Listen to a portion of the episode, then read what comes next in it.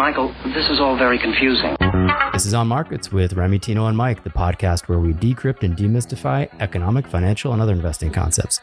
Today, we're going to talk about retirement, how it came about, what the perception of retirement is today, and where it's headed. If you have any questions, comments, or would like us to discuss something on the show, please email us at comments at onmarkets.com. Also, if you like the show, don't forget to hit the follow button on Spotify, Apple Podcasts, or whatever podcast platform you prefer. So, Mike, you talk to people every day about retirement. Why don't you uh, kick off this conversation? Yeah. So, you know, I think probably our listeners know that the, that the three of us are partners in a, uh, uh, in a wealth management firm. And, and we didn't start the firm. It was, we acquired a controlling interest in it about a year and a half ago, but the firm was built as a retirement planning. And although the three of us have spent most of our careers in financial services in one way or another, you know, I don't know that any of us really dealt directly with clients before, right? We were all sort of either in the wholesale business or Tino was in the portfolio management business or, you know, it strikes me a little bit differently now that I'm actually dealing with clients one on one and the topic for them tends to be retirement. And something happened to me the other day that, that made me really start to think about the concept of retirement in general. I ran into somebody we were talking about uh, some people that we knew in common. And I found out that really three of my closest friends in high school have retired already. I'm 62 years old. And three of my closest friends in high school have lost touch with have retired. And it struck me odd because it, it just, it doesn't seem like something, it's certainly not something I'm ready to do. But I really started thinking about why it hit me that way. Like, what's my real impression of retirement? And, you know, it sort of led me down the road of thinking, you know, where did retirement come from and what do different people think about retirement? So I, I did a little digging around, I did a little, a little reading and so forth. And I, and I think that prior to Social Security, you know, retirement as we know it really didn't exist. I mean, people stopped working and so forth. There were pensions and things like that. But I think Social Security really was what created the perception of retirement that, that I grew up with. And, you know, Social Security wasn't around before the, I think the 1930s, 1936, or is that right, Tino? Do you know? I think it's somewhere in there. I don't know the exact year if you think about it, people that were born in the 20s and 30s um, were really the first generation to, you know, work their careers and retire and collect Social Security with the idea that they're literally going to sort of check out and stop working. And this whole industry grew around that, retirement communities, and I think the idea in, in retirement got sold to people. And so that clearly is the, the impression of retirement that I grew up with and it's it's what I think about. But now that I'm close to it, it seems very odd to me. It's not something that I sort of aspire to do. I don't want to stop working and play golf all day or whatever it is that people think that they want to do when they retire. So I was wondering, you know, what is what does that mean to you guys? I mean, you're younger than I am. You know, you guys are are the next generation down. When you guys think of retirement, what does it mean to you? I actually have thought about this, and I think that I don't want to say I have a unique perspective, but I would be willing to bet that my perspective on it is a little bit different than other people my age. I'm 42, almost 43. And for the listeners that don't know, prior to our current business, Mike and I had um, a, a, separate business that we ran for about 10 years and we um, ultimately got acquired. And after that happened, we had a couple of years in between what was going on then and, and this current business. And during that time, I chose not to work. I chose to try to, I guess, enjoy life a little bit more than than I had been, if that was possible, because I was enjoying life quite a bit before that. And my my girlfriend and I, girlfriend at the time, and I decided to take a trip around the world for uh, about eight or nine months. It started out fantastic, and, and it was a great trip. I shouldn't say sorry. It, the entire trip was fantastic. But after a few months, it starts to get old. And it's not the traveling that was getting old. It was the fact that I didn't have anything to do. You know, we would get to a new place. It was great for a few days. And, you know, you go out and you explore and you see whatever it is that you went there to see and you, you know, have drinks at the local bars and coffee shops and whatever it is that you're doing at a new place. But, you know, after about a week or maybe not even a week, you know, you start to sort of settle into whatever your daily routine is. And for me was nothing. I didn't have a daily routine. I found myself looking for something to do and getting very restless. And and over time, that started for me started to weigh on me. And I actually at that time started to think about is this what retired life is like? Because if it is, I'm not looking forward to it at all. It's it's I need something to do. Yeah, no, I you know I had a, similar experience. Right, I took a year about 18 months off, and and I enjoyed it. I, I really did. You know, my wife and I did some some traveling, and and we enjoyed each other's company. We did things we had never done before, and I really liked it. But six eight months in, we started looking at each other saying, well, what are we going to do when we're sort of done doing nothing? You really do need a sense of purpose, right? You need you need to have some sort of sense of accomplishment. it- it's interesting. I just I wonder if people really do think about that. Uh, one of the things that I came across preparing for this this episode was uh, there's I had never seen this before, but there's the stages of retirement. Have you guys seen this? Like the stages of grief, No. No. And it's and I don't remember what they are, but it's similar to like the stages of grief. It's like people, you know, they're they're elated when they retire, and then you know the reality of doing nothing sort of sinks in, and people handle it in all different ways. But you know, we're so focused on get to the point where we can do nothing, and doing nothing, I don't think is all that great. Well, I can tell you the two things that I took away from that experience. One, when I do get to the point where I quote unquote retire, I know that I need to have a lot of money.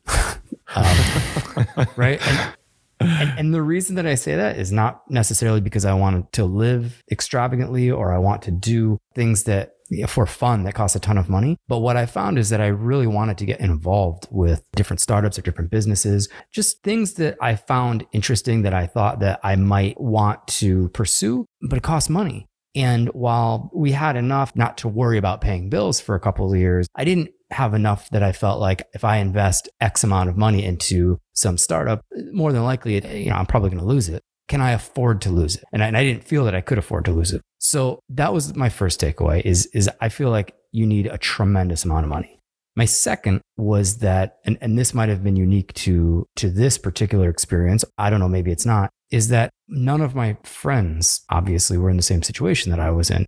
So while I found myself with the freedom to do whatever I want, everybody I knew and all of my friends still had to go to work every day and, and you know, live their normal day to day life. So I didn't have anybody to spend the time with. I didn't have anybody to do anything with. You know, I just found myself sort of wanting to do stuff, but if I'm going to do it, I have to do it by myself.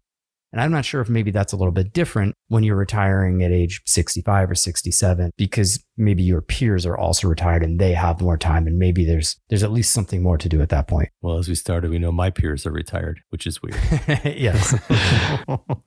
Tino, what do you think? Look, I, I think that uh, the concept of retirement is something that has absolutely no appeal to me right now. That might change, but you know, I also got to think about the makeup of what what we're doing today. You know, uh, Mike and Remy and I, we don't like build houses. We don't do manual labor. I mean, that was the, the generations of past were, were that were doing manufacturing. They partly retired because their bodies had to. You couldn't continue to do, to do that type of labor. Whereas, you know, I mean, I read all day. I, I look at stock charts. I, I try to figure out where investments are and how to make clients money. And then I like to go on, you know, talk about markets, all that fun stuff. And you know, it doesn't necessarily require me to stay in the gym. Uh, so to stop working, I, the the boredom factor, and I, I've I haven't really stopped working for more than a couple months at a time, but the boredom factor to me would be um, a little scary. You know, Mike, you probably know more people than I do, but when we when we talk to our clients and the ones that have retired and they don't have anything to do, I don't want to say they their the brain stop working, but you know, it's a muscle, right? If you don't use it, it it kind of goes away. They get old quick.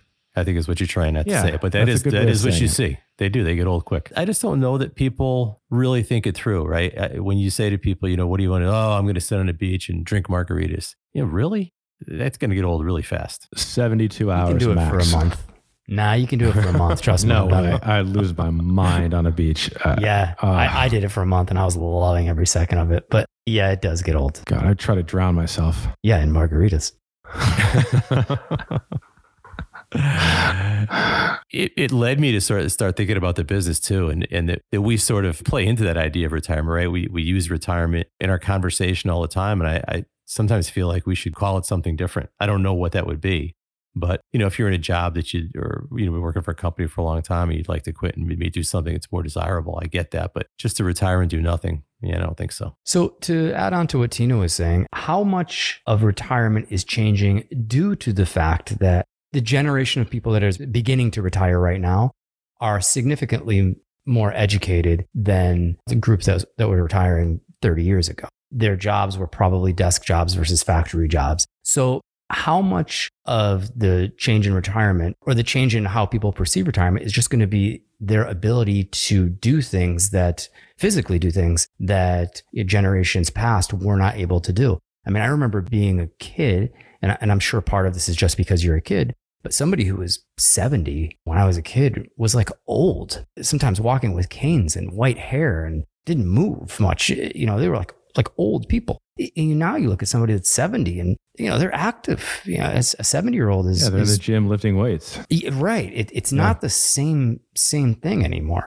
So how much of it is going to change just by default because the people that are retiring are just more capable of doing things? Uh, yeah, well, look, know, if you think about the demographics of a retiree today, to your point, Remy, I mean, they they they feel like they're younger, but in many ways, they they are on a relative basis. I mean, look, we're all we're living longer, we're not smoking, we're not drinking like we used to, we're eating healthier, we're exercising more. All that stuff is extending quote unquote retirement for most people. And uh, you look at not just their job, but they, they also, I hate to say it, a lot of people don't have a choice. You know, even if you want to retire and sit on the beach, the fact is the pensions are, for all intents and purposes, gone or mostly gone at this point. And you look at 10, 15 years ago, you could have a a, a, portfolio of bonds and cash and and uh, some, maybe some corporate bonds in there with, with your treasuries and you're earning you know, six eight ten percent a year i mean you could pay your bills i mean you could theoretically retire if you wanted to today that's a little bit harder. So remy you're right. You need a lot of more money to retire because the the idea of retirement or the ability to retire on your own is done. I mean i always say the days of easy retirement are over and it, it really does feel like that. And if you think about going forward is this going to get harder or easier for retirees? What I'm seeing right now, it's going to get much more difficult. So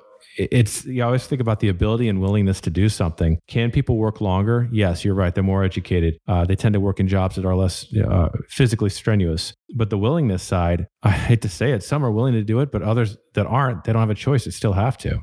So let's say at age 67, which is becoming the standard retirement age these days, let's say you're forced to retire, right? Whatever that means, you're forced to quit your current job. What would you guys do? Mike, that's only a few years away for you. So yeah, why don't you kick thanks, it off? Yeah, thanks for the, thanks for the reminder. yeah, just in case you forgot, you are getting old, you know? Yeah, I know. So, so if I'm in a job, like I'm an airline pilot and, and I'm, I'm forced to retire at 65, that sort of thing. Right. But I'm asking you, specifically you, if you had to quit uh, at age 65 or 67. You guys trying to tell me something? Hey, you know what? You can read between the lines. um, yeah. So let's say it's, yeah, let's say it's 67, right? Um, so it's personally, that in, that's five years? Five years for me. Yeah. Five years. Okay. I mean, I would personally, I would love to have some sort of a lifestyle business, right? I would like to do, uh, you know, I used to think I'd want to do like a bike shop. I'd like to do I would love to live somewhere where um, tourism is is a you know is a, is a primary thing, and and have a little pub or a, little uh, bed and breakfast. I would like to do something like that, or that kept me engaged with people and kept me sort of physically active. I actually get a lot of satisfaction out of sort of physical things, you know, and that's lacking in this job, right? I mean, as Tino was saying, you sort of spend a lot of time sitting behind a desk and reading and but I do get a sense of satisfaction out of doing something physical. So I'd want to do some sort of a lifestyle business, I think. But to your point earlier, right? I want to have enough money so that I don't have to do that for a living. I want to do it and and I'd love to for it to be successful. And I would probably be, you know, be focused on it being profitable, whatever it is, just because it's the way my mind works. But I would think some sort of a, a lifestyle business that includes something physical. Kind of a vague answer, but how about you, Tino? So, two things come to mind. First, I would love to do some type of angel investing, something where it's, you know, you kind of just put of your capital work, keep your brain engaged, but really be out there and enjoying life and traveling the world. You know, before kids, I was on a plane uh, a couple times a week, uh, traveling internationally for quite a bit. I love doing it. Love to get back to that. But realistically, though, I would love to be a writer for the Onion. A writer for the. It's very specific. Yeah, right. That would be great. Yeah, or like a dream job, like be able to write for some sarcastic newsletter where I would have a hall pass to say whatever I could and not get you know shredded for it or canceled. so that would be a lot of fun. So what I'm hearing is that uh, your weekly writing for us is highly censored. It goes through a couple iterations, yes, and, and my uh, my wife is very good at uh, pointing out where I start to get a, a, little ahead of my skis. She she she reels me back in. So a lifestyle business and, and a writer for, and, and an author. Remy, what's your deal? I would definitely travel a lot. I, I really enjoy traveling and I enjoy longer term travel. I'd like to be able to go places for three, four months at a clip. That's not to say that that's what I would permanently do, but I would like to have the freedom to do that when I want to. But I think sort of similar to you, Mike, if I had to choose something today, I would probably open a garage. One one side would be restoring classic and vintage motorcycles. And I think the other side I'd like to turn into a coffee shop. I don't drink coffee, but I like the atmosphere. I like the personal aspect aspect of it. I like I like having people come in and hang out and you know sort of become regulars and do their work there. And I think it would be sort of a cool combination. I've also always had a dream of starting a animal shelter and, and hospice. Uh, it's a philanthropic goal of mine. But again, I'd have to have enough money that. It, you don't have to be supported by it. Correct, because I'm more than certain that's not supporting any type of lifestyle.